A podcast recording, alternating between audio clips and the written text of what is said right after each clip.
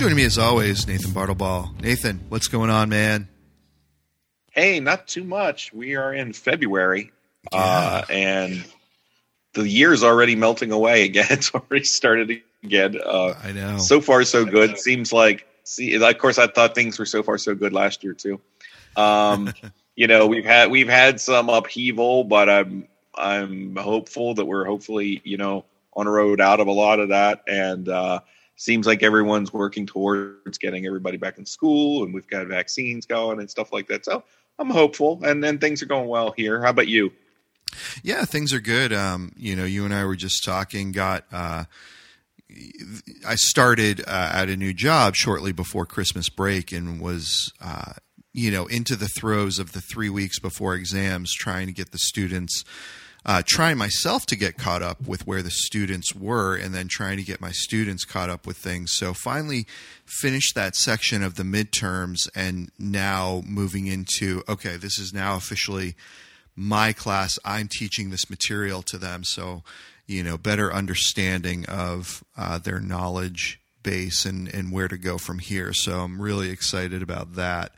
Um, you know, you mentioned uh, you mentioned you know things uh, hopeful for the year, but we're we're still not quite out of it. We're still in a season where you know there there we're, we're really not going out and doing a whole lot. Um, might go out to eat every once in a while, but really, you know, the main the main thing, at least in our house, uh, is still the watching of stuff.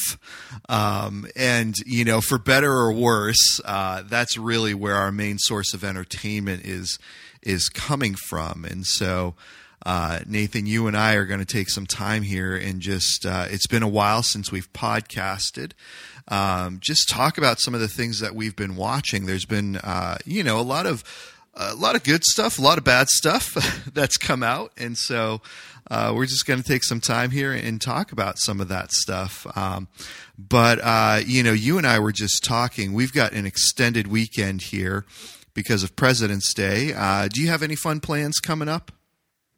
Well, we have yeah, we've got some stuff going on for Valentine's Day uh, with the kids and with us. I've also I tried to mastermind a plan where one of these nights it's like, okay, guys, you can have a picnic in your room and we'll set up. You know, you can camp right. out and we'll get you pizza and send you upstairs. And mom and I are gonna have, have dinner downstairs.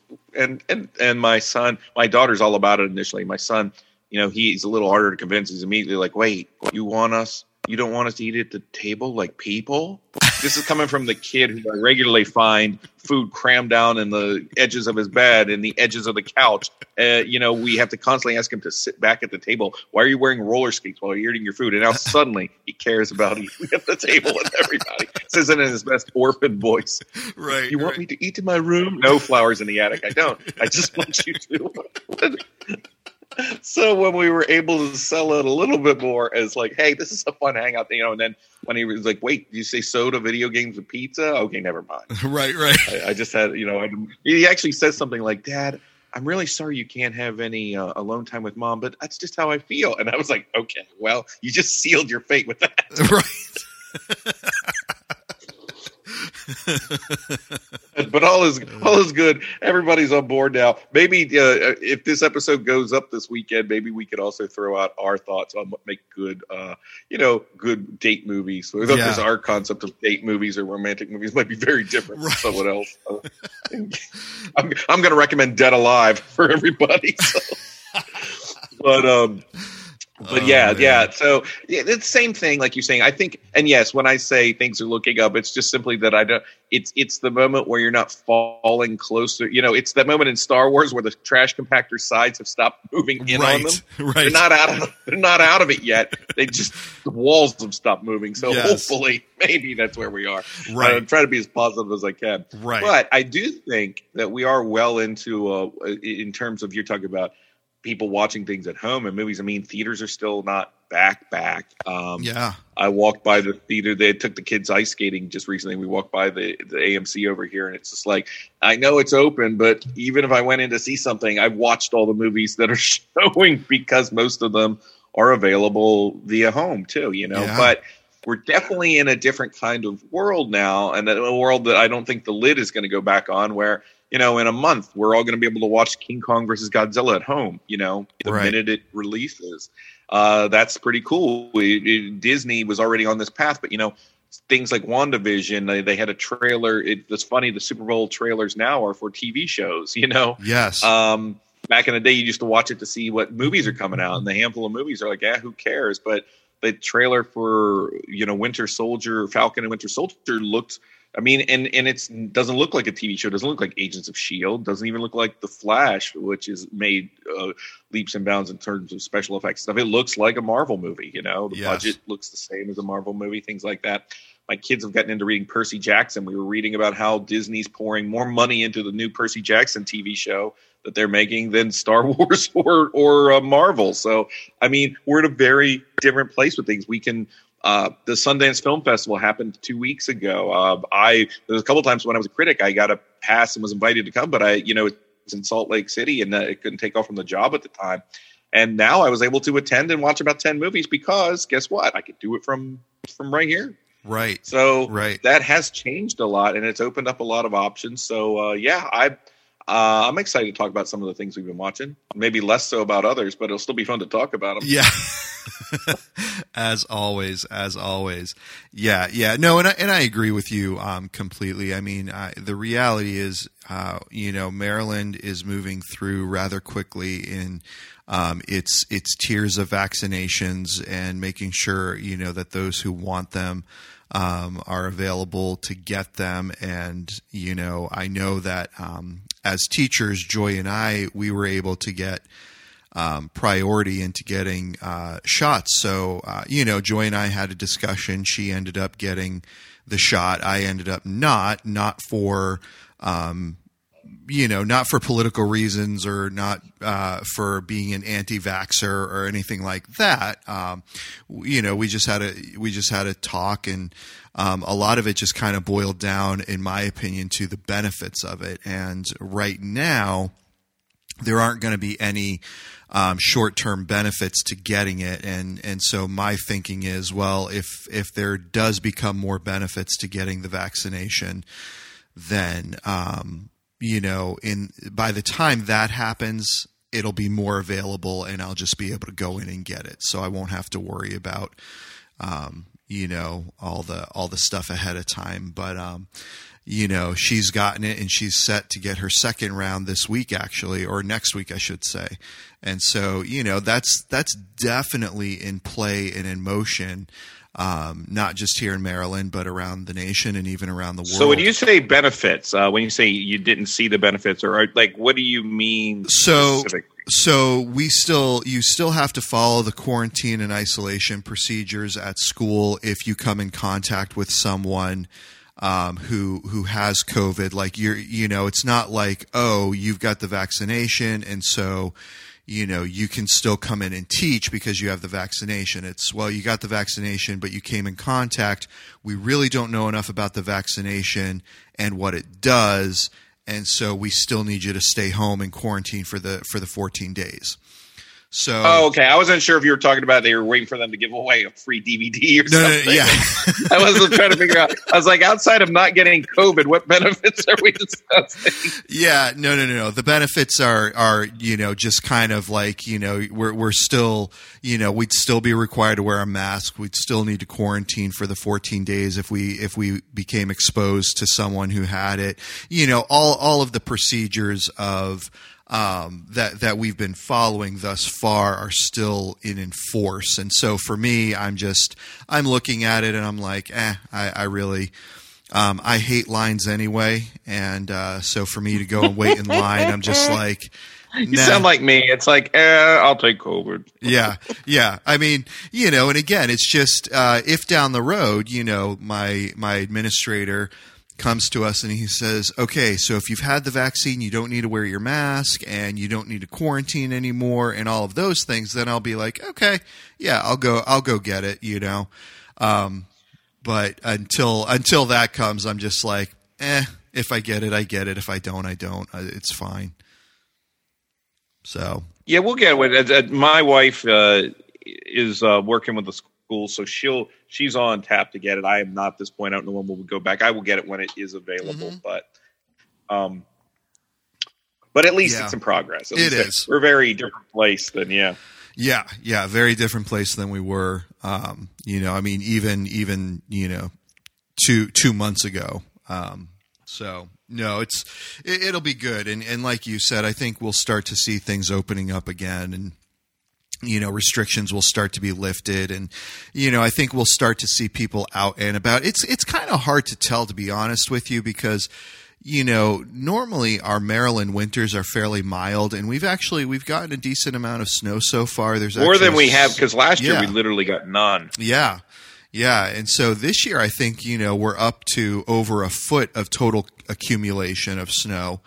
Um, and so, you know, I'm looking out the window here and I see the snow still on the ground. We're expected to get some flurries today, today and tomorrow. And so, you know, I think, uh, I, I think that's contributed to people not really being out and around as well. You know, winter tends to shut people in a little more. So, um, you know, hopefully as we enter into the spring season, uh, we'll start to see a very different scene um, than you know this kind of post-apocalyptic thing we've been seeing over the past year. So, um, yeah. But uh, on to uh, on to movies and things like that that we've been watching. Um, Nathan, you and I have not talked about WandaVision once. Um, and so I want to I want to get a chance to talk to you. Uh, episode six dropped yesterday. Uh, had a had an opportunity to see that. I know you said you got caught up. So let's talk a bit about uh, WandaVision. Um, and I, I want to go back to what were your initial thoughts uh, through the trailers and stuff leading up to the release? Was this something you were looking forward to, or uh, was this something that you were like, eh, I'll, I'll, see what happens with it? What, what were your initial thoughts before it even released and dropped? Um, well, honestly, I was interested in it because a it did look different, right? The the trailers I had seen really only seemed to focus on the I Love Lucy sort of style. You know, they're in a 1950s sort of sitcom world, Yeah. and uh, you see the Wanda and Vision are there, despite you know, again. I think we have to talk a little bit of spoilers of the Marvel universe to be able to even talk about WandaVision. It's the kind of show that they're it, it's not really like a one-off. It's building something sort of you know cumulatively, and it seems like it's doing stuff to affect the Marvel universe. So all I would say is, um, we'll try to keep the spoilers low initially, but it'll be hard to. Uh, we'll probably have to stop and issue some kind of spoiler warning. Just talk about a couple of things that happened. Yeah. But what I'm referring to are things that have happened in the previous Marvel movies. So if you haven't seen the Avengers films uh, and in the previous Marvel movies, I am going to mention things that happen there because they play immediately into what's happening in Wanda and Vision. Uh, spoilers commence. Obviously, Vision is technically dead or was technically dead up until we see him in the show. So I was curious about how they were going to do that, how they were going to spin it, and the fact that they were that that we're talking about half hour episodes and that, that those trailers had a very light kind of tone to them. I'm thinking, well, we didn't leave these characters in a light place, you know, so what's going on?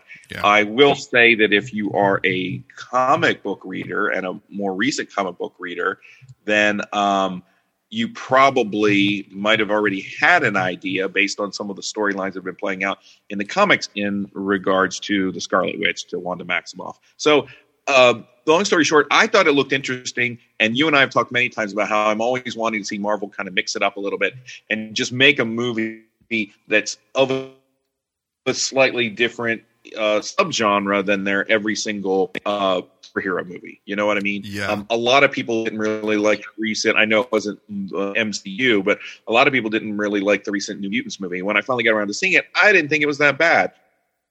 I kind of enjoyed that they tried to go a different route. In that case, they tried to do almost like a Breakfast Club meets horror, you know, kind of thing. Yeah. Uh, did I think it was great? No, but I do think that taking more shots like that, taking more uh, attempts to kind of mix up the subgenres does work. When they went and made Ant Man more of a comedy, you know, um, that's that sort of thing. So with WandaVision, I know some people were initially maybe put off by the first episode, the first couple episodes, because comparatively to Marvel stories, after an hour of anything, we've seen at least five or six things blow up. And there certainly wasn't any of that. My initial feelings were, oh, this is more like the Truman Show or Pleasantville or something like that. And I'll I'll get your reactions first before I continue. But I was honestly pleasantly surprised because while I agree that nothing maybe deeply exciting happened in the first two episodes, it did sort of set up the idea that this is actually there's an interesting idea here. There's I, I picked up some of the comic book references they were making about where the storyline might go. I thought that they were doing it in a very unique way, and it was just different. Yeah, I um, you know the fir- for me the first um, two or three episodes I actually wasn't very um, interested in. It wasn't I, I think until the fourth episode that that it got me going, and not because um, I I wasn't sure of it. It's it's I was sure of where they were going with it, and I wanted them to get there. um, I think for me that was part of it. it. it. The first one was kind of like, oh, this this is fun, and the second one was like, okay, I'm I'm getting done with this. And then by the time they got to the end of the third one, that's where um, I said, okay, I think I think it's going to get better in my opinion next week. Um, and and it did. It, it got to where I wanted it to go, um, where I where I knew it was going to go. Um, I, for me, I was just rather uh, disappointed with it um, the beginning, and um, I remember you know talking with different people about it and them asking me, and I just I remember thinking like back to the Mandalorian and how good that first episode was and thinking, you know, it just it set the tone right away for the show, and and I just felt like this was a little weaker comparatively. Um, I, I, felt a little disappointed, like I said, just in terms of, um, you know, the the pacing and all of that, and so by the time uh, you know, but but I knew where it was going to go, and so I stuck with it, and and really have been enjoying it since, like I said, since about the fourth episode. Um, but that that was just my thoughts on it, and uh, I was really excited for it when it was. Uh, when I, when I was seeing the trailers for it, and again, it was one of those things where I, I kind of knew where they were going to end up heading to a certain extent, um, and the things that they were going to do. But uh, seeing the trailers, I, I, I felt like okay, they're they're trying to throw it off and play up this aspect a little more. Um, but they ended up, in my opinion, just taking a little too long with it um, to get there. But now I do believe it is uh, fantastic, and I've I've been enjoying seeing how this world is unfolding and how they're bringing all of these elements together um, I don't think it's uh, I don't think it's anything of a huge spoiler uh, to say that this is in some way supposed to tie into the new Doctor Strange movie that will be coming out, and so I'm I'm very fascinated and interested to see what's going to happen with that and, and what they're going to do with that.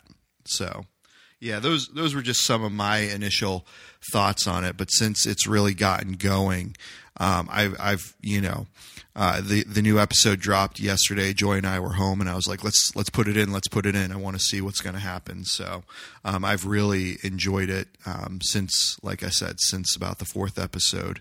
So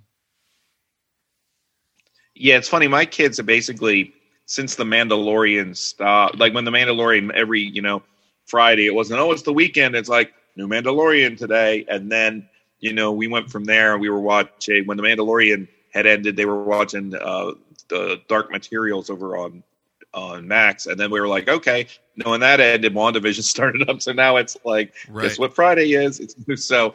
Um, well, a couple things. Yeah, I will say this. I do agree that at the end of the first two episodes, I wasn't feeling the um, uh, like the frustration or the let's get it moving. I I did feel that at the end of the third episode. I agree with you. I do think that they maybe took again these are only half hour episodes, but I do think they may, because they wouldn't have taken this much time had it been a movie. Yeah. And I'm not sure, you know, except to sort of just linger in the world, which is a fine thing to do. Like a comic book would do this. Uh, to linger in the world another episode for 30 minutes and kind of build the atmosphere. They could do that, but uh, there's a kind of and and I see kind of why they did, but I think that the character they introduced in the third episode uh, could have been moved to the second episode. You know, yeah. Because I do think that they maybe went just one episode too long before revealing what to me and to everybody was most likely at least a very obvious end game. Um, So I do think that with, like this is the m- minor spoilers, but it's hard to even set up the, the show without talking the minor spoilers. And I think Right. that may be what you're getting at, Nathan. Is the minute this this show starts, we it, it opens like a 1950 sitcom, down to the commercials, down to the opening, Yeah. down to the lines, the canned laughter, and we all know watching this that that's not what's really going on. I mean, you'd you'd have to be silly to think that Disney decided to make a uh, a 50 sitcom with just you know Vision and Wanda there, and it's very clear, you know, two or three minutes in that that's not what's happening. Uh, the obvious thing is we get a we we've watched enough comic book movies. Even if you're not familiar with some of the storylines that inspired us, you know that there's artificial reality things going on or something to that effect, right? We know Yeah. that someone's messing with reality. We know this isn't just a cute way to present the, the show. And so you're right. The we we get this slow reveal of this as if we are watching something like the Truman Show, where that information might not be immediate, or the Matrix, you know, where uh, w- like we slowly realize it's not the real world. Those uh, those movies revealed what was going on in such a way that you maybe didn't know, but here we know right up front. You know, we've seen enough of these kind of things. So to kind of string it along as the characters slowly become aware, you do get a little uh, anxious, not not anxiety anxious, but you you're Right. ready for them to kind of pick it up. Like, okay, let's let's get to that reveal. Let's get to that moment where you peel it back. And but uh, it's and so again, just for the setup, if anyone who's listening and maybe doesn't know, we do have the Scarlet Witch and Vision who were kind of forming a, a strong kind of romantic bond in the Avengers stories until Thanos and the Infinity War sort of intervened and we left uh, Vision, who uh, he's a composite of a couple different things. Uh, one of them is the Infinity Stone that was lodged in his head was torn out Right. by Thanos. Uh, he originally uh, Paul Bettany's voice has been in the has been in the show or been in the Marvel universe since the very beginning of what we think of as the MCU that began with Iron Man because he was the voice of Jarvis from that very first movie. So Yep. it's weird because he seems relative like he, he came in rather late, but in reality, Bettany's been there since the beginning, the beginning of you know uh, Stark and all of that. Yeah. So then he was a composite of both Jarvis and you know the the traits of the Infinity Stone, and so which is a little bit of a different take than the Vision from the comic books, uh, who kind of had a human base baseline and everything, but uh, and then Wanda you know, as the Scarlet Witch, it seems clear that they that she's more aware of what's happening than Vision is. You know, Yes. Vision seems mostly, you know, he'll go to work and people make canned comments, and then suddenly someone will have what approaches in a mental breakdown. You know,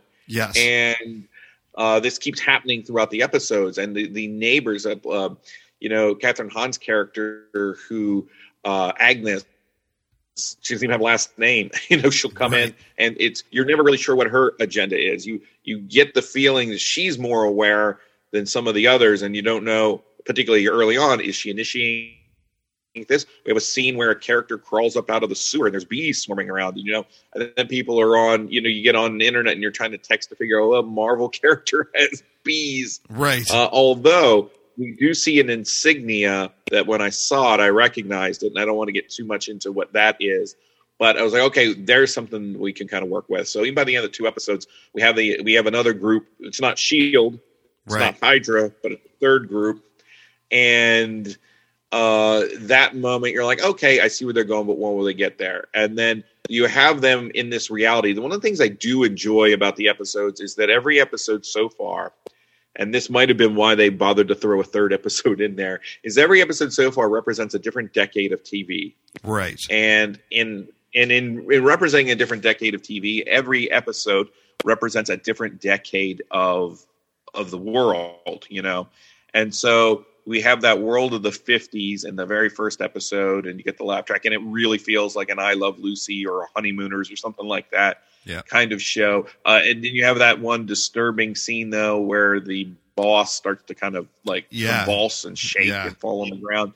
And so it's kind of twofold because it feels like I Love Lucy, and then it feels like that episode of The Twilight Zone where that little boy has everyone trapped in the farmhouse. Right. You know, I think it's called It's a Good Life. And then that's the first thought that okay, maybe there's something like this is going on. Is there one mind who's, who's sort of controlling all this? And is that? And then you know, future episodes are asking the question: Is that one mind Wanda? And she doesn't even seem to be really sure. And of course, then you've got kind of the Brady Bunch uh, and and and things like that. And you get to the 70s, and then we get to I think where you're saying the show kind of picks up uh, when it kind of finally says, okay, we can't string people along any longer. Right. Yeah. Uh, and I think one of the problems is in this, this first three episodes, we aren't really getting any Wanda, Wanda and Vision are so sort of um, disconnected. They're they're they're out of their element and they don't really know exactly what's going on. And they're so they're running through the tropes of the shows. So you know they're the they're the the couple that sleep in separate beds in the first few episodes, and then by the Brady Bunch one, you know they're they're making all G shucks comments about you know things and stuff like that. But the but they aren't interacting a lot, you know. I don't think, and that's Yeah. part of the problem. It's not like in lieu of moving the story forward, we're watching Wanda and Vision have character development because we don't really get that either. Not in those early episodes. They're just running through the motion. So I agree. There's not a lot of uh, it. It, it kind of sets the world up, and it just kind of plays on that note for for a couple episodes. Yeah, yeah. No, and and again, like in saying all this, it does. Um, it, it's not that it's it's it's not that what they're doing is bad. It's just particularly if you know where it's supposed to go and what's supposed to happen, and um, you know things that are going to unfold. Uh, it, it does again, like you said. By that third episode, you're just okay. What are you? You know, where are you going with this? Where are you going with this? Although one could argue that there is a obviously now there's a very uh, specific feeling of being trapped, you know, and Yeah. so those first few episodes, lingering in that world and seeing the disconcerting nature of it, certainly I think helps you feel sort of trapped alongside Right. the characters. You know? right. You're really ready for it, and that. I I think that it has been intentional. So let's. Um, I think we'd have to move to spoilers. I would say to really talk about episodes four and five, or Yeah. four, five, and six. Six, right? Is that yeah. where we are now? Yeah, we're on. Uh, Episode that's the six now. problem when they're half hour episodes. I know. Even though we have to watch them singularly, when I go back to think about them, it really is. That's one thing I want to do mention about the difference. You mentioned Mandalorian, how Mandalorian was like like hot the minute it dropped in terms of like the, the, quality. I think there's a the difference here is that I don't know what you think, and I'd be surprised if it it like WandaVision doesn't seem like it's been designed to be an ongoing TV series, or if it is, is will it will not be the same TV series it is right now next season. If that makes sense. yes, yeah, yeah, yeah. No, I I agree with you. I think Whereas Mandalorian felt like it was trying to start a franchise, like restart a franchise, really. You know, to start, this is going to be the Disney, uh, Star Wars on TV, right? And so it was going to be this ongoing thing. We had to feel an enough investment to be with this guy on adventures that are pretty like um, episodic. Right. And the difference with WandaVision, and I think what's cool is when we get the fourth episode, you realize that this is less about trying to establish Wanda and Vision as a like as a kind of a mainstay of the Marvel universe. Not that they won't be around, but I'm less convinced that, like at least so far, that this is really about giving them their own show. We're going to watch for seven seasons, as it is to find a way to kind of align and grandfather in all of the other pieces of the MCU that Marvel ha- has finally gotten their hands on again. But how do we do this without making you know with COVID and everything being what it is? How do we how do we align all these pieces so we can use them without making another five standalone movies? Yeah, and and I, I think that is a good point um, to bring up. Is that I, I agree. I don't know uh, if we if we do get another season of this. I I don't.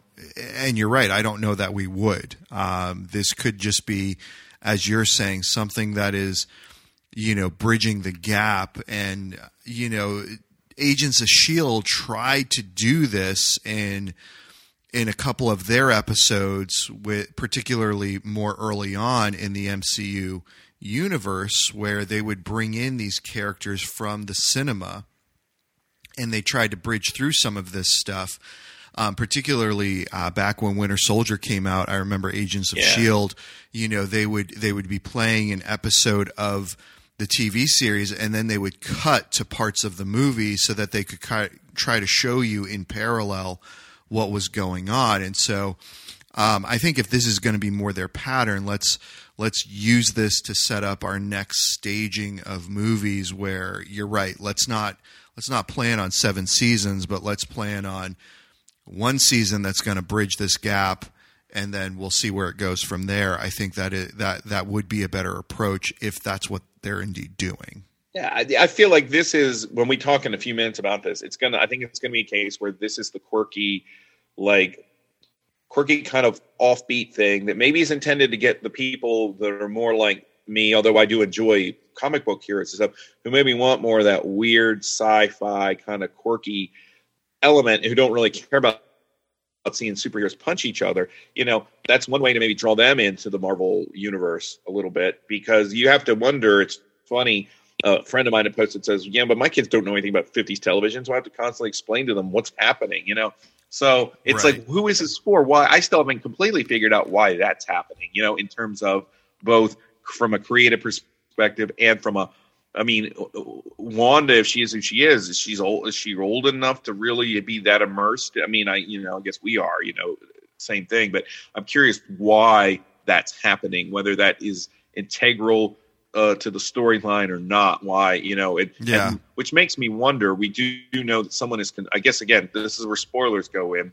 We know now that this is a bubble, in a sense, a psychic bubble or some sort of bubble that is over this particular town, and that it is in our reality, in a sense, in that there's a space where this town was, yes, and a, and and theoretically still is, but then uh, what I love uh, about this is now we're trying to figure out well who is controlling it, and all signs point to Wanda. But I think we all kind of uh, and and certainly there is a, a Marvel comic storyline called House of M that came out in like 2005. I don't know if you're familiar with it, but it revolves around Wanda creating a reality to because she is kind of having an emotional breakdown in that storyline. It's because of the loss of children, not the loss of her significant other, her husband in this case. Right. Um, I don't think she and Wanda are she and Vision are married in the in the but she has configured him as her husband in all of these uh these episodes that we've seen, you know, yeah. if if she's the one doing the configuring.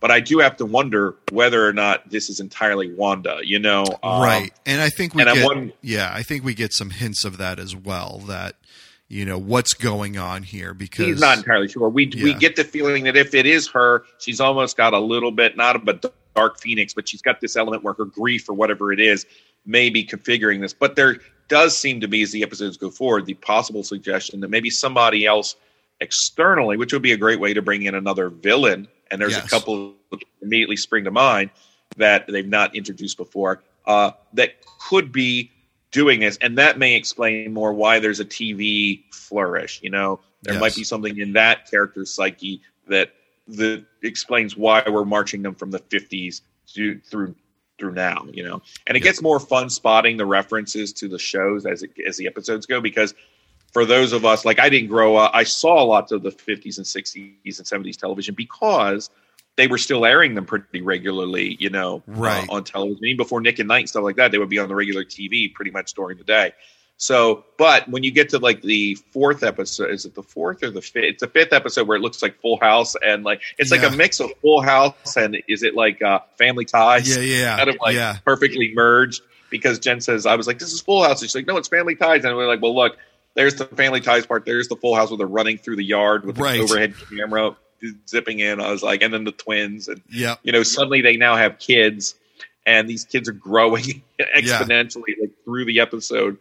But a couple things I wanted to discuss there is what I do like is when you get like it's kind of nice that you have these three episodes because you're it builds a standard for thinking okay this is what the show is and then the fourth episode comes in and kind of peels that back immediately because we the first thing the end of the third episode we see a person literally chucked outside and we realize there's a bubble we realize that this isn't an alternate reality Vision and Wanda aren't laying on a bed somewhere strapped up to wires this is this is an anomaly happening in the in the Marvel universe. And then for that fourth episode to start with uh, a thing I didn't consider, which is what does it look like when people come back from the blip? Right. Yeah. As Spider-Man coined it, we never saw that. You know, it, it dawned on me only in that moment. We never saw what it would look like for all of those people to return at once. And no kidding, is complete chaos. Right. Right. You're in a hospital, and suddenly people who haven't been around for five years start popping in, and that was a great way to suddenly remind you, no, this is Marvel. This is still the Marvel universe. This is still the Marvel show. The still the Marvel characters that you love. And then, with no surprise, in a few minutes, we're bringing in some side characters, which that's that's what I really like. And if WandaVision continues, I'd almost want WandaVision to be more like, you know, there were always those comic titles when you were a kid. Uh, and Marvel had several of them. Sometimes be like Strange Tales or something like that, Yep. where you would get to see some of your favorite side characters who didn't have their own comic, uh, or or weren't that popular, like Cloak and Dagger and people like that. They would get to come in and you know uh, rub shoulders with the other superheroes, but in like one-off stories. You know, Yes. when some yes. of these characters, even get characters like Ghost Rider, when they were less popular, they would, or Morbius the Vampire, they would be able to pop into these little side stories. And so there was always a comic where that could happen. And WandaVision, if it goes forward, I'd almost think it would be cool if WandaVision was that kind of show, you know, not a show where Wanda and Vision are strictly the main deal all the time, but like a repository, almost like uh, where where characters can pop in for for one off or one season little storyline, and it's a way to kind of keep filtering the Marvel universe through, so you keep thinking about these people, you know, yeah. uh, in a way that the movies can't do. So in here we get the um, uh, the Randall Park character from um, Ant Man, you know, Yep. uh, the agent that was uh, always kind of uh, track tracking him down, who was always making sure he was still in house arrest Yep. and he's a lot of fun. And then we also bring back um, oh, what's her name? Uh, Darcy. From, um, Dar- Darcy. I was thinking, uh, trying to think of her of the actress's name though. uh, Kat Dennings. Thank you, Kat Dennings. Uh, and they so they bring her in, and you're it, it helps you remember, hey, Ant Man and Thor are still out there. But then at the same time, it gives these characters a little more agency than they had, no pun intended, than they had before. now they're a part of Sword here, in a sense, uh, Yeah. not not directly, but they get to be a part of this story. And you see them; they aren't like just the. Uh, Kat Dennings still sort of is just the like snarky comic relief, but right. I kind of like I like what they're doing with uh, Park's Agent though because he is really like he, he particularly as we're getting into these episodes he's starting to come into his own a little bit you know Yes. he isn't just the guy that Ant-Man has to like uh make a make a mockery of Right. he's getting to be his own hero in the story in a sense not the main character but and so that's I think what I really am liking about WandaVision is you've got the now they should have introduced sooner the the parallel of this is what's happening inside the the, the structured universe and this is what's happening outside in the in the world. So what did you think about that episode? episode? Yeah. No, I like I said, I really I thought I thought that's when things really started coming together like that fourth episode. By the end of the third, you you knew that that's where they were going to take it.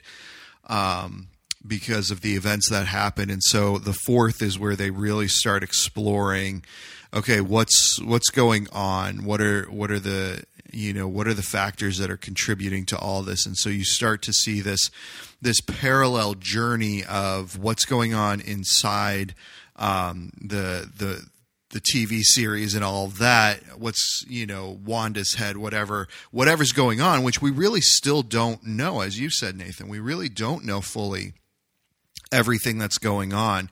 Uh, we know that Wanda is to an extent aware of these events, but we don't know to to what extent she's aware. Uh, we know that she can control certain things, but we don't know to what extent she can control certain things.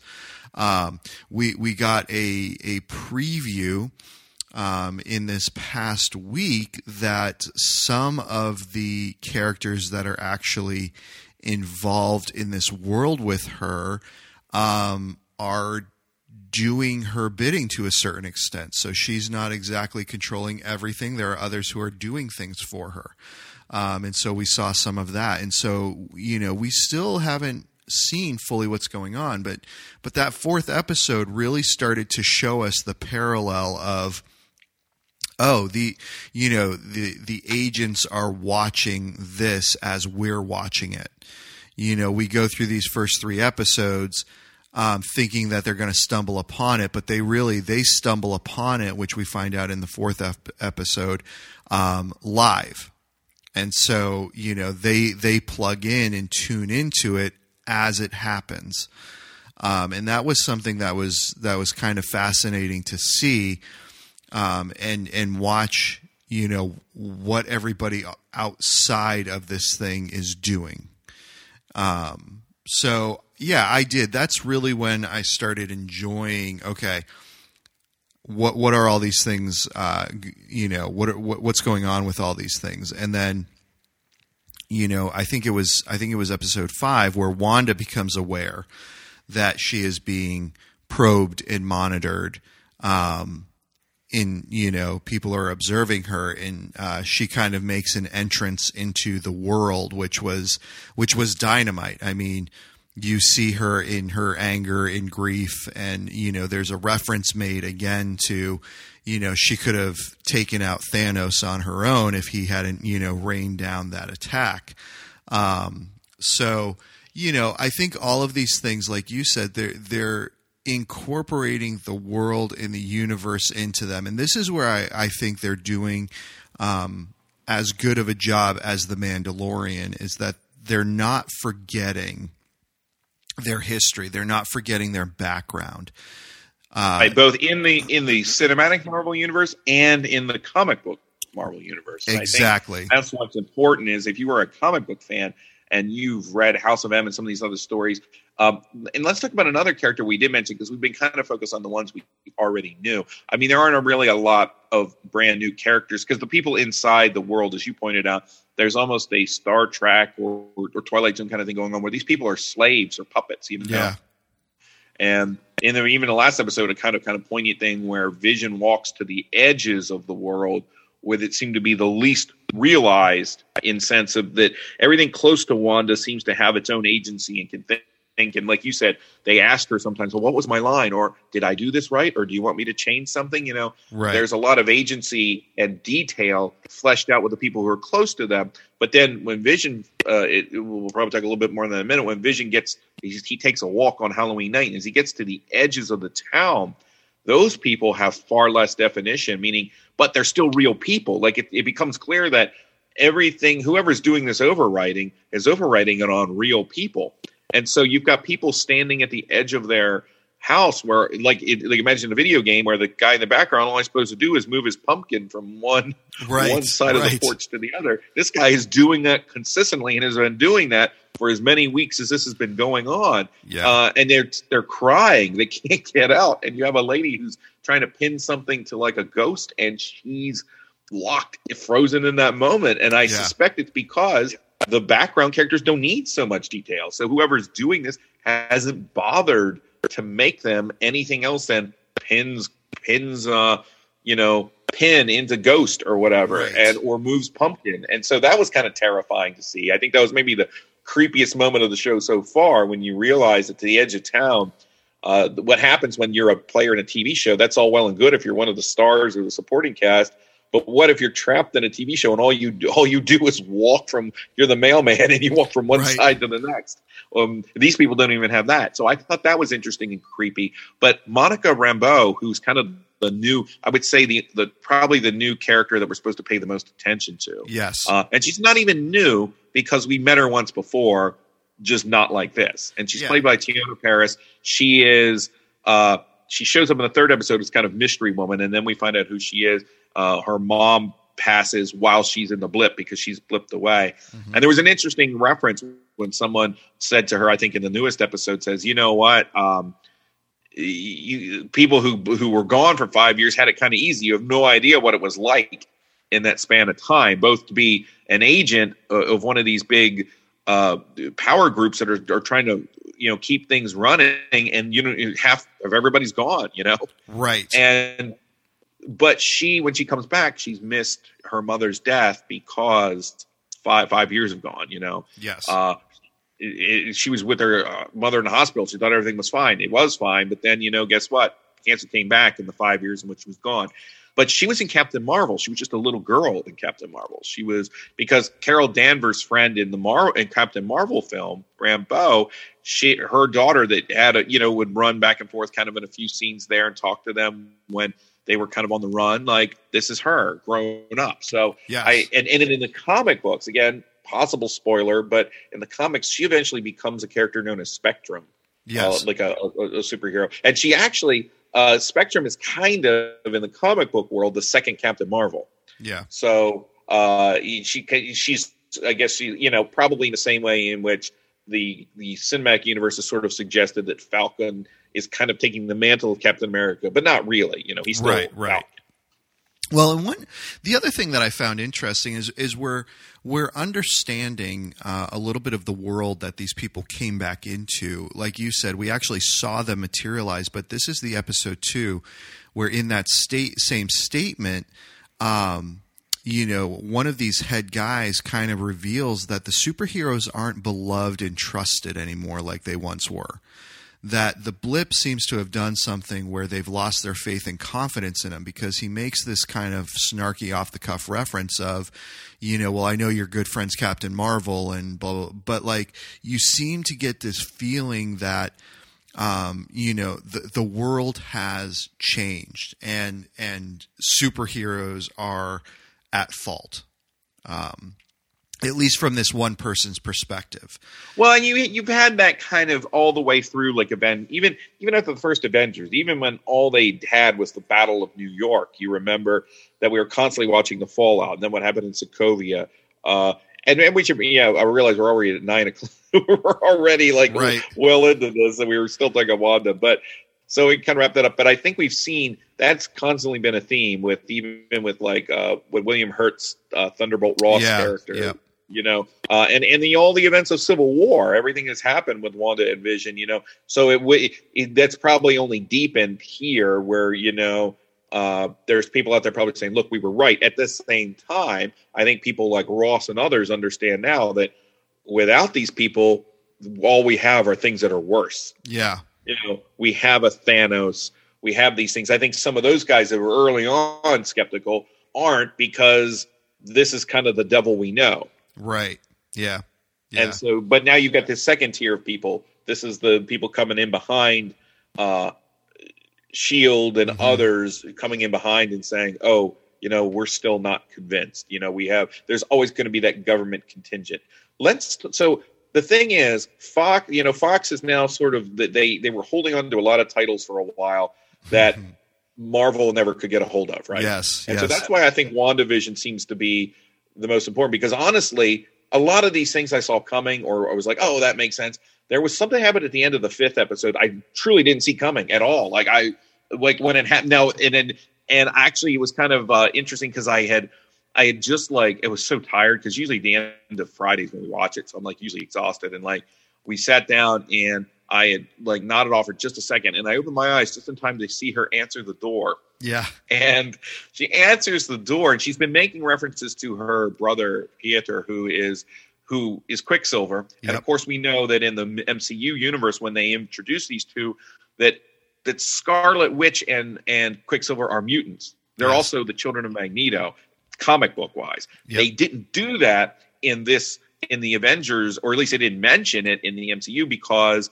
they couldn't they, couldn't, they didn't have right, the right yeah. to, to use those things and of course, at the same time, Fox is like, well, we're going to go ahead and make, you know, they they did Days of Future Past, which introduced a an alternate Quicksilver Yep. who is the son of Magneto and who recognizes that fact. And uh, and honestly speaking, I liked him better, Right. And- right. uh, mostly because they, they you know they took the time to establish his speed. They did something closer to like what you would see in like the Flash, where the world slows down for him, and you know the perspectives were better. Not that Aaron Taylor Johnson was bad. And it's funny there was a kick-ass reference in last night's episode, and both Evan Peters, who plays uh, the Quicksilver in the Fox series and the the X Men series, and and uh, Aaron Taylor Johnson, they were both in Kick-Ass together. So because I think one even pauses and says Kick-Ass out loud. Yeah. he kind of repeats it. I was like, "Yeah, we got it, guys. Thanks." um, but but Evan Peters answers the door. So the other Quicksilver answers the door from the Fox universe. So people are sitting there wondering how are they going to fold the X Men in? Not that this is folding the X Men in, but why does he look like that? And- Right. And, and and then Kat Dennings literally says, "Wait, she recast, She recast Peter." yeah. she recast him, and so no coincidence. Plus, I Evan Peters, who's getting a little bit older now than the last time we saw him, he's he's developing a kind of a Kevin Bacon feel. Did you get that? Um, yes, yes, I did. Yeah, definitely. No, his yeah his portrayal of it was and not just the way he great. looks, but like, and, and because uh, again Friday night, so I spend at least half these episodes with my eyes closed, trying to not fall asleep. yeah, Hearing his voice, he even sounds like uh like Kevin Bacon a little bit, but he has that young Kevin Bacon like footloose era kind of feel, and he's a lot of fun. And then Malcolm in the Middle seems like it was the inspiration for Right. last night episode. Um, and I love the Halloween thing. I loved everything he did. It was my favorite episode so far. Yeah. But what? But this, so I do wonder: is this going to be a way to fold that? Because he talks about like he recognizes he recognizes he's not the same. Like I get the feeling that Evan Peters may actually be the the like. It, I don't think like we were saying. I don't think this is just a joke for Right. intended for the people who watch the show. Right. This isn't an Easter egg. I think that I think this might be the way, the same way that eventually DC through the Arrow verse, as they call it, introduced the concept of the multiverse. You know, Marvel has its own Right. multiverse too. And is this the way? I think it probably is that that they grandfather in their X Men characters. Will it be through the multiverse? Yeah, and I and, I think that's fair because one of the things that we're noticing, particularly with this introduction of of Pietro, is that um, he seems to be interestingly more conscious and aware of things that are going on. Um, you know, Yeah, he, knows something's up. Yeah. because he asked her. He's like, "Well, you know, I the same thing to you," and like, uh, he knows that, and he's even said, "Look, I don't remember a whole lot. I know that I woke up and uh, I, I got shot like a chump in the street." right, right, but but but in reality, that character, and they even show that as uh, you know, like to catch you up to what happened last week. They they're not trying to pretend like he wasn't ever Aaron Taylor Johnson. They show clips of Aaron Taylor Johnson getting shot and killed. yes, And the other thing I want to mention that we didn't mention is that we all, something else is okay. Is Vision just a part of her illusion or her mind? But we know that she took Vision's body, so there's a very likely chance uh, that Vision is Vision. You know that they Right. have someone somewhere has found a way to restore him. So I'm interested in that. The last, so it seems like that that the that this element is a way to bring in the concept of the X Men, right?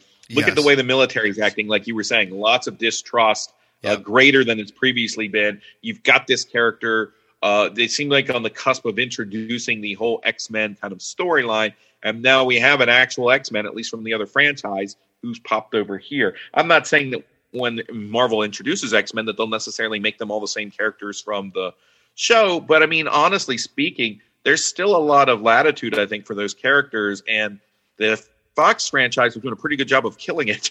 The last movie I saw, and not killing it in the positive sense, Right. killing it in a we're beating it to death. I only, uh, ironically, only a few days before they had the episode that introduced um, uh, the Evan Peters Quicksilver, I had watched for the first time because on Max Dark Phoenix with the kids, and it was terrible. yeah, The last Yeah. X Men movie, but I mean, this does does this open the door for Michael Fassbender coming into the MCU? yeah, It might. yeah, I mean, I think it certainly could. Uh, I mean, heck, even Patrick Stewart maybe if we're lucky. But right, um, right. But so the last thing I do want to talk about about, about for as Wanda's vision is concerned.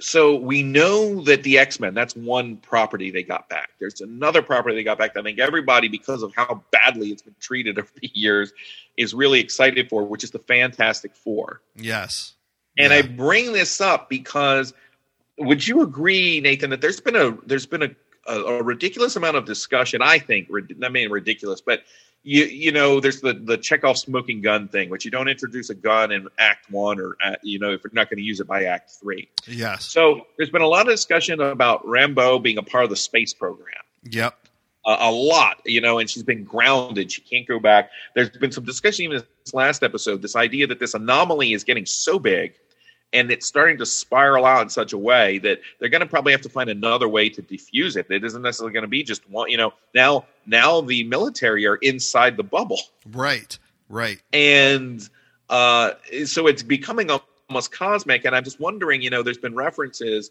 to uh, space flight and things like that. I wonder if we're not really, you know, maybe we won't get full introduction to the X Men in the series. I wonder if we couldn't get Reed Richards though. Yeah, and and to me that would be um, that that would be great because I, I know a lot of people have had so many issues with the Fantastic Four. I really enjoyed um, the two movies that were done back in you know the the early uh, the mid 2005 2000 and 2007 movies. Those were the ones Yeah. that, um, yeah, that the, uh, most people know that you know. Um, who was it? Jessica Alba. Jessica Alba, and, Ian um, Gruffudd, um, and uh, who else? Um, uh, Chris guy who played Evans. Yeah, Chris. Yeah, I forgot Chris Evans was in it too. Is uh, yep, uh, and the- Michael Chiklis. so- I said to treated terribly. I mean, my, my problem is though. I think that the Fantastic Four are actually some of Marvel's best characters. It doesn't maybe look that way when you, but if you ever read the comic books, I think they really are. And uh, the only thing I would say about the movies, I think those two movies are fine. I'm thinking more about the the Roger Corman massacre thing Yeah, that, that was- happened yeah. in the '90s. You That was no one like- even attempted to make Oh, a real yeah. movie. yeah, And honestly, the Corman movie I'd rather watch than that really horrible, I thought, uh, awful version they made. Um, one of the few movies I ever walked out of just because I didn't see a reason to stay. yeah, Um, was the Fantastic Four they made in 2015. yeah, Uh, and when I finally caught up with it, I realized I only had about 20 minutes of the movie left. yeah, I mean, I had Yeah. a great cast. There was no reason that movie shouldn't have been good, and I thought it was terrible. yeah. But No, I, would I agree, agree with, as well. I would agree with you that the two you're talking about are not. Um, they're, but they they remain very much in that frame of mind. We were still a few years off. We were getting the first Batman. Batman Begins came out around the same time. We were Mhm. just a few years off from getting the Iron Man and all of that, Yeah. and they were still in the mindset that comic book movies are for kids. So they're kids movies. Yes, You know, they are kids movies, and that might be the worst thing you could say about them. I don't. I think they're fine, but they're kids movies. Yeah, no, I agree, and I, I mean, I think that you know that that bringing something in like this would be um, would be a fantastic idea. Not, no pun intended here. Um, but I, but I think it really would be a, a great idea to to start introducing, but doing it right because, like you said, that 2015 movie that came out was just to me it was just garbage. I mean, it it And I don't even, like even though I don't love comic book movies, I usually don't think that they're just complete garbage. But I Right. thought that one was. Right. I mean, to me, it just seemed like we're going to take everything we've established within this universe and we're just going to go full DC dark and brooding with it. And not only that, but like, you know, I mean, you've got, you've got Doctor Doom, like, you know, popping heads like zits, you know, as he's walking down the hallways. I mean, it just, it set a horrible, horrible tone for the DC universe. You know, it was shot very Marvel dark. universe. The Marvel universe, yeah. Sorry, the Marvel The universe. DC, you know, DC was probably pretty happy that it was so right right guys we have some uh, we have some wiggle room here let's uh, let's do it right now um, but you know i really i really felt like it just it took the whole tone of uh, what they were doing with the franchise with with all these different uh, setups. And it just it did away with it. It was like let's try something new. It seems to work. And it's like no it, it doesn't work for this group. Now on on the reverse side of things, we've got Morbius coming out at some point. That looks like a darker movie, but I'm excited for that because I think I think it's appropriate to the story. Fantastic Four is not meant to be dark. not on that Well, and if you are going to go that way, you kind of have to commit to it. My issue wasn't even that it was dark, although they were definitely trying for that. But they had no intention to commit to even that. Yeah. Um, at least in the 2005 and 2007 movies, they committed to that gee whiz, just just just a little to the left of 60s Batman. You know what I Right, mean? right. Like, they were making a kids comedy. My kids have watched them and enjoyed them. I mean, they weren't, and some of those things were very good. I mean, I think the reason, whole reason, one of the whole reasons we have a Chris Evans Captain America is because of Chris Evans Human Torch. You know what Yeah. I mean? Um, Johnny Storm. The the job Michael Chiklis as the thing was a good casting and it worked out well, but like they're almost going for like a weird horror tone in in in that in that new one, and then they didn't leave enough time. You know, they, they don't become the Fantastic Four until about forty or fifty minutes in. yes. They had just they were they were going through all the and they make their the getting of their powers not a joyous thing but a scary thing. And I get it. Like okay, if I could if I turned into a rock without any control, that would be creepy. But you know they, they and then that's about when I was like, this movie's going nowhere, and it's you know we're an hour and something in, and I uh, we had we had another event going, and I'm like, I'm I'm ready to bounce now. And the the, the person who come with me was like, okay, we just left, and uh, it was a screening. I was like, okay, I won't review the movie. I'll, I'll catch another screening of it. And then when I went to do so, the guy who had even set the screening up told me he was like, Nathan, you didn't. He's like, I wouldn't even bother. You didn't miss anything. There was 20 minutes left after you. So I Yeah. didn't officially review that movie, but I. Uh, and then when I finally caught it, it was like it looked ugly. It just looked ugly. Yeah. But I think there's an opportunity here, and I think that I think that's what WandaVision is kind of revealing is they're telling a story. They're kind of they they are expanding this relationship that Wanda and Vision are having because that was my favorite part of. I did not care much for Age of Ultron, honestly, uh, except for the Wanda. I liked Ultron and I liked the Wanda and Vision interaction Yeah. and uh, you keep feel you kept feeling that was getting stymied through all the rest of it. So I still don't know this is exactly the Wanda and and Vision kind of interaction I want, but I'm hopeful that if this does become a regular show, that they'll be able to interact outside of this artifice. You know that you know. So I think uh, I'm very happy with it. I do think it's a different thing than the Mandalorian. It's not. Um, it's it, Marvel Universe didn't need re-energizing the way Star Wars did. It just needed a little bit of reorganizing, and I think that's the shrewd thing that Disney's been doing with these shows. They've been using them not just to give you a good show; they've been trying to use them for a purpose. You know, a, Yeah. A, a kind of um, franchise purpose. And that seems to be what they're doing here. They're aligning some pieces that otherwise they'd have to do through standalone films. And honestly, there's nothing here that suggests how this is connected to the new Doctor Strange movie, except that we know that it is because I think they've said it is. Right. But Right. really, other than knowing that Scarlet Witch and others have interacted with Doctor Strange before, but what's the name of the next Doctor Strange movie? This is where I go back to the the concept of the these being the characters they are. Like it's it's Doctor Strange in a multiverse of madness. Yes. So that's you know that's telling. I think so.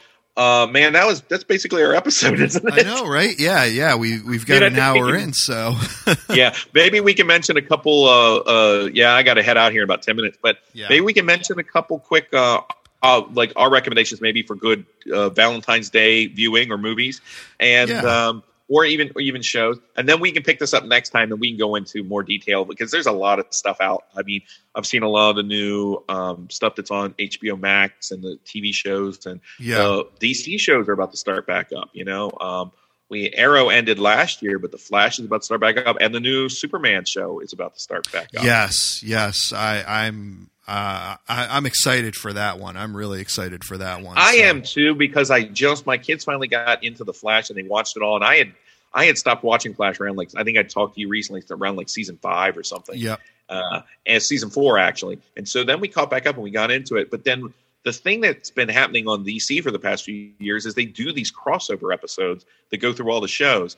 And anyone, even if you're not a necessarily a fan of these shows, is Arrowverse, uh, the Crisis on Infinite Earths was excellent. Uh, it was about five episodes long, Yeah. but and it started in the flash but man it, it gave you exactly the feeling of reading comics like and in those comic crossovers they used to do and they brought in everything and when i mean everything i mean here's a dc show uh, on tv on, on, on wb and they're bringing in references to smallville not just Right. references the actor The actors, They're yeah. bringing in kevin conroy uh, from the Batman the animated series, series, as yes. a like psychopathic future Batman. I mean, Yeah. then Burt Ward shows up Yeah. as Robin, and uh, There's a you know, reference to Michael Keaton as uh, yeah, Robert yeah, Wuhl, who yeah. plays uh, Knox, is Yep. sitting on a bench in a park. You know, these worlds all exist out there. There's a point when the when the Grant Gustin Flash meets the uh, Ezra Miller Mhm. Flash Yep. from the DC from the DC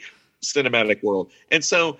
Uh, if you enjoy that kind of thing, I think you'll really like it. If you like those shows, but I was, and it, and it actually gave it ended the Arrowverse on. I think act, these shows tend to end on like not strong notes. And I think it actually gave that world, which I wasn't a huge, I wasn't a big fan of the Arrow show. I love the Flash, but I think it gave that that character's arc a nice conclusion, you know. Yeah. And it was kind of a smart thing to conclude it in the midst of one of these giant, like, you know, universe altering sort of storylines, Right. as opposed to just. Ah, here's the here's the last episode where they fought a random guy and retired or died. Right. Right. Something a little more going on here. So. And I also got to say, I kind of like the Jon Cryer Lex Luthor a little bit. He's not what I would have expected. He's almost like Elmer Fudd Lex Luthor, Right. but he's growing on me. right.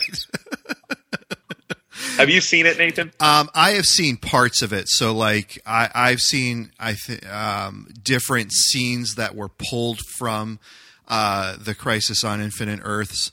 Um, so They did a nice send off for the, whole Tom Welling thing. Superman. I thought. I did see that whole. I did see that whole setup, and I really, I, I did enjoy that uh, that piece of it. So, um, yeah, yes, and they bring Brandon Routh. Brandon Routh's been in the show, but he bring him back as the Kingdom Come Superman, yep, as the Superman that is technically also. Uh, you remember Superman Chris- Returns was actually a sequel to the Christopher, Christopher Reeve. Reeve the Superman, yeah. Reeve. It's kind of G. So as a comic book fan, you're kind of like geeking out over some of that, but they handle it well. They tell a nice story.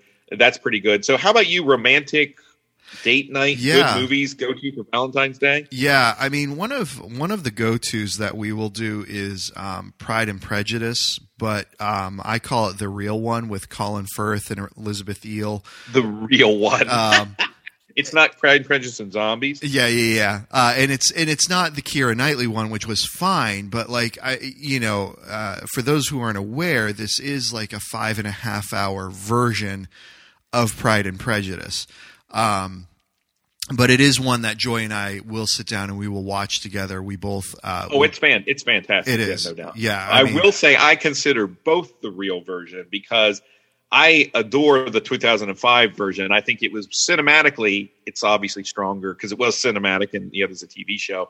I thought though that Knightley was actually someone who I kind of scoffed at originally. I thought she was very good in the role. I think um, uh, there's an actor in there, Matthew Macfadyen, who doesn't get really. Uh, he, I, I feel like he should have been a bigger star than he has been yeah, and he's there as Darcy. He's not the Colin Firth. No, I get, I, I get that, but I think that's also and Donald Sutherland as their dad is just awesome.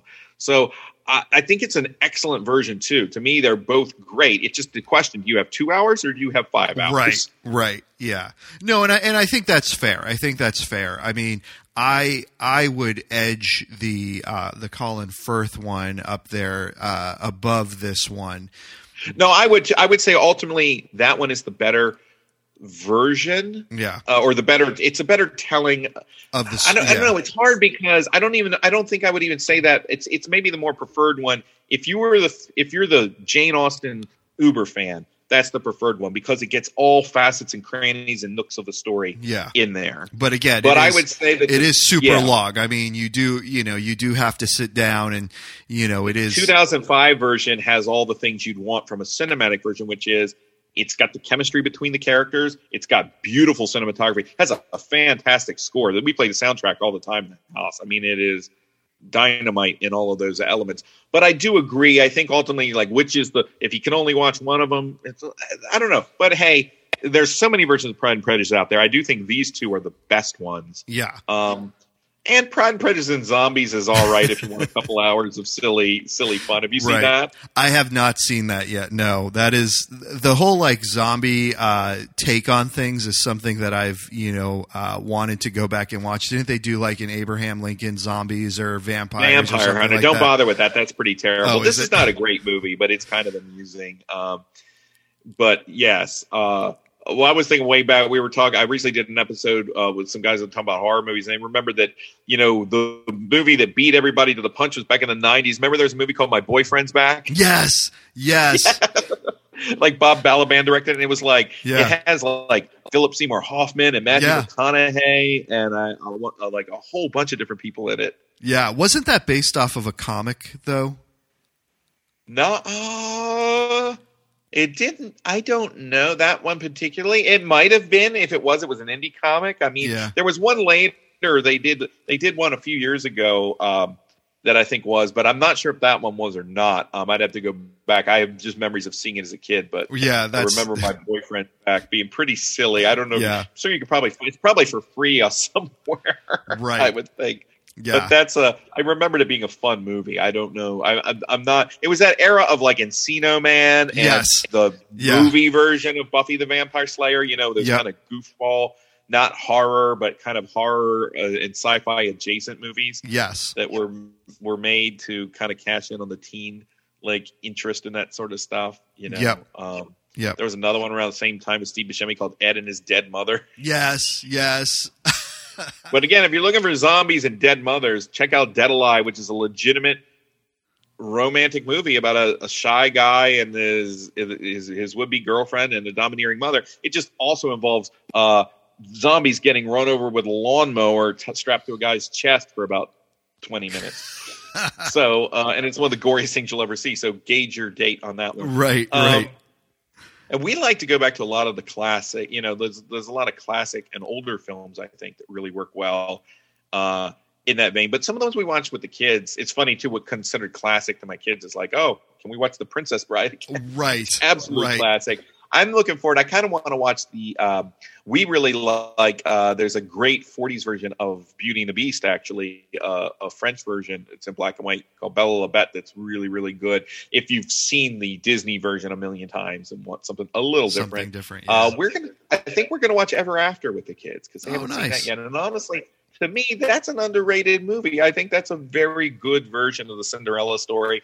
I think I like. I thought Drew Barrymore was cute as a button in that movie. I Yep. thought Dougray Scott, another guy who never got his due. I feel like. I mean, he must be kicking himself hard for not taking that Wolverine. I know. I know. Back in the day.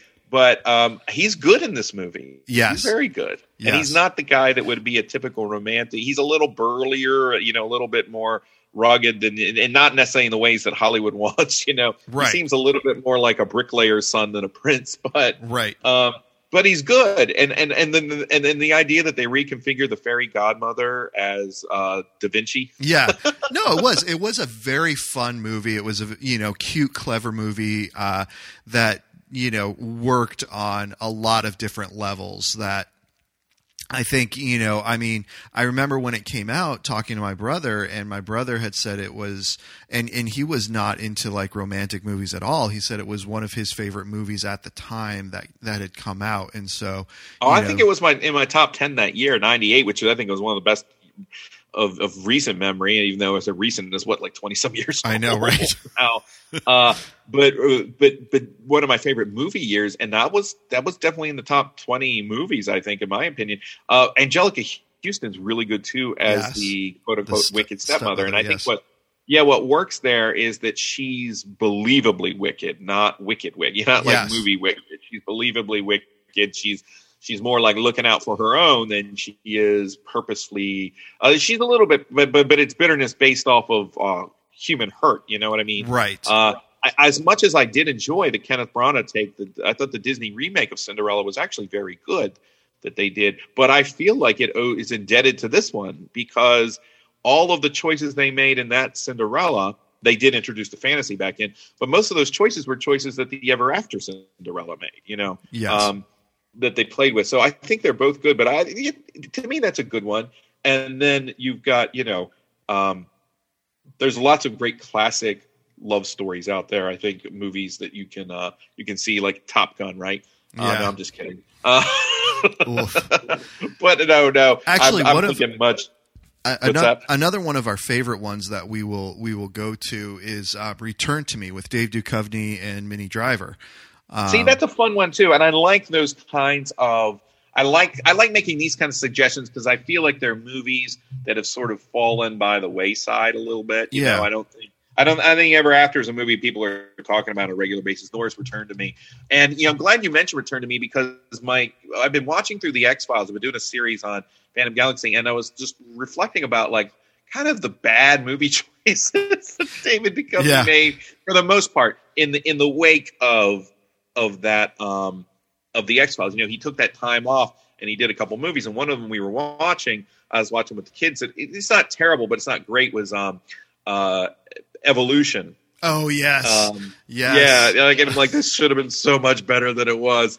But Return to Me, I completely forgot about. I love um, Minnie Driver actually, and I yeah, think the thing is now Minnie Driver when you when you see what Minnie Driver is in, what she's done, she doesn't necessarily pop up in your mind is sort of the the uh, you know the kind of cute lead, although she was back in the '90s. You know? yes, And there's a couple of movies she did, but this is a good movie. I like this one, and it's got one of my favorite character actors, Robert Loggia, is in it, and uh, I I like him a lot. But he she was in oh what is the movie? She was in a Circle of Friends. Do you ever, did you ever see Circle of Friends? Um, I can't remember because there was a period of time where um, we had Netflix like their rental service for a while, Yeah. and we just went through a Minnie Driver phase. I can't remember if that was one of the. This was an Irish film, and it takes place in Dublin in like the fifties, and it was probably one of her like debut movies. Uh, the other guy who was in it, who who's who's faded into obscurity pretty well, was Chris O'Donnell. Oh, okay. So so it's Chris O'Donnell, a Minnie Driver. It's a very good. Uh, it's it's more of a teen movie. It's a PG thirteen. Um, but it's a good, it's a very good movie. And then Grosse Pointe Blank with John Cusack. Yes. Did you ever see that? Yes, The that is a goes back- great movie. yeah, and, and that, that's got a romantic undercurrent to it. I mean, there's other things going on, like I'm trying to figure out where do I hide a body, a Right. dead body at a high school reunion. but um, I definitely think that one is uh, is also worth seeing. But yeah, that's a great call. Um, somebody was still we were talking the other day when we were talking about um, like horror, but like kind of like uh, re- the older related movies. And someone mentioned a great ghost movie, romantic ghost movie uh, from back in the day with Gene Tierney and um, Ray Milland in it called uh, The Ghost of Mrs. Muir. I don't know if you ever saw that movie. I didn't. That's kind of a fun one. If you if you have somebody who's into the older movies, that that has the kind of fantasy element. That's a lot of fun. Uh, movies like a Philadelphia Story are great, and um, you know, th- there's a lot of stuff out there that, uh, uh, that that's good. And the trick sometimes trying to find one you can watch with families. So sometimes you're not looking for a family oriented yeah. romantic movie, and uh, so so there's a good amount of stuff out there. Um, but yeah, that's about what I have. Are you? Do you have anything else, Nathan? The uh, the only thing uh, uh, you know, other things that I'll mention, um, you know, much ado about nothing. The Kenneth Branagh version um, is Yes, is a yeah, great really one good. to to watch. Um, and then you know uh, Henry Henry the Fifth. Um, I'll I'll mention there's there's a lot more battle and action going on, but like at the end of it, you have um, you know kind of that that quiet love scene between him and Emma Thompson. Um, uh, I, I haven't seen the new one with Til- Timothy Chalamet, but I'm thinking of the one with Kenneth Branagh back in um, you know 1986 or 89, whenever it was. Um, Yes, and I- haven't seen that one um, either uh, yet. The the one that you're talking about, the newer one, but yeah.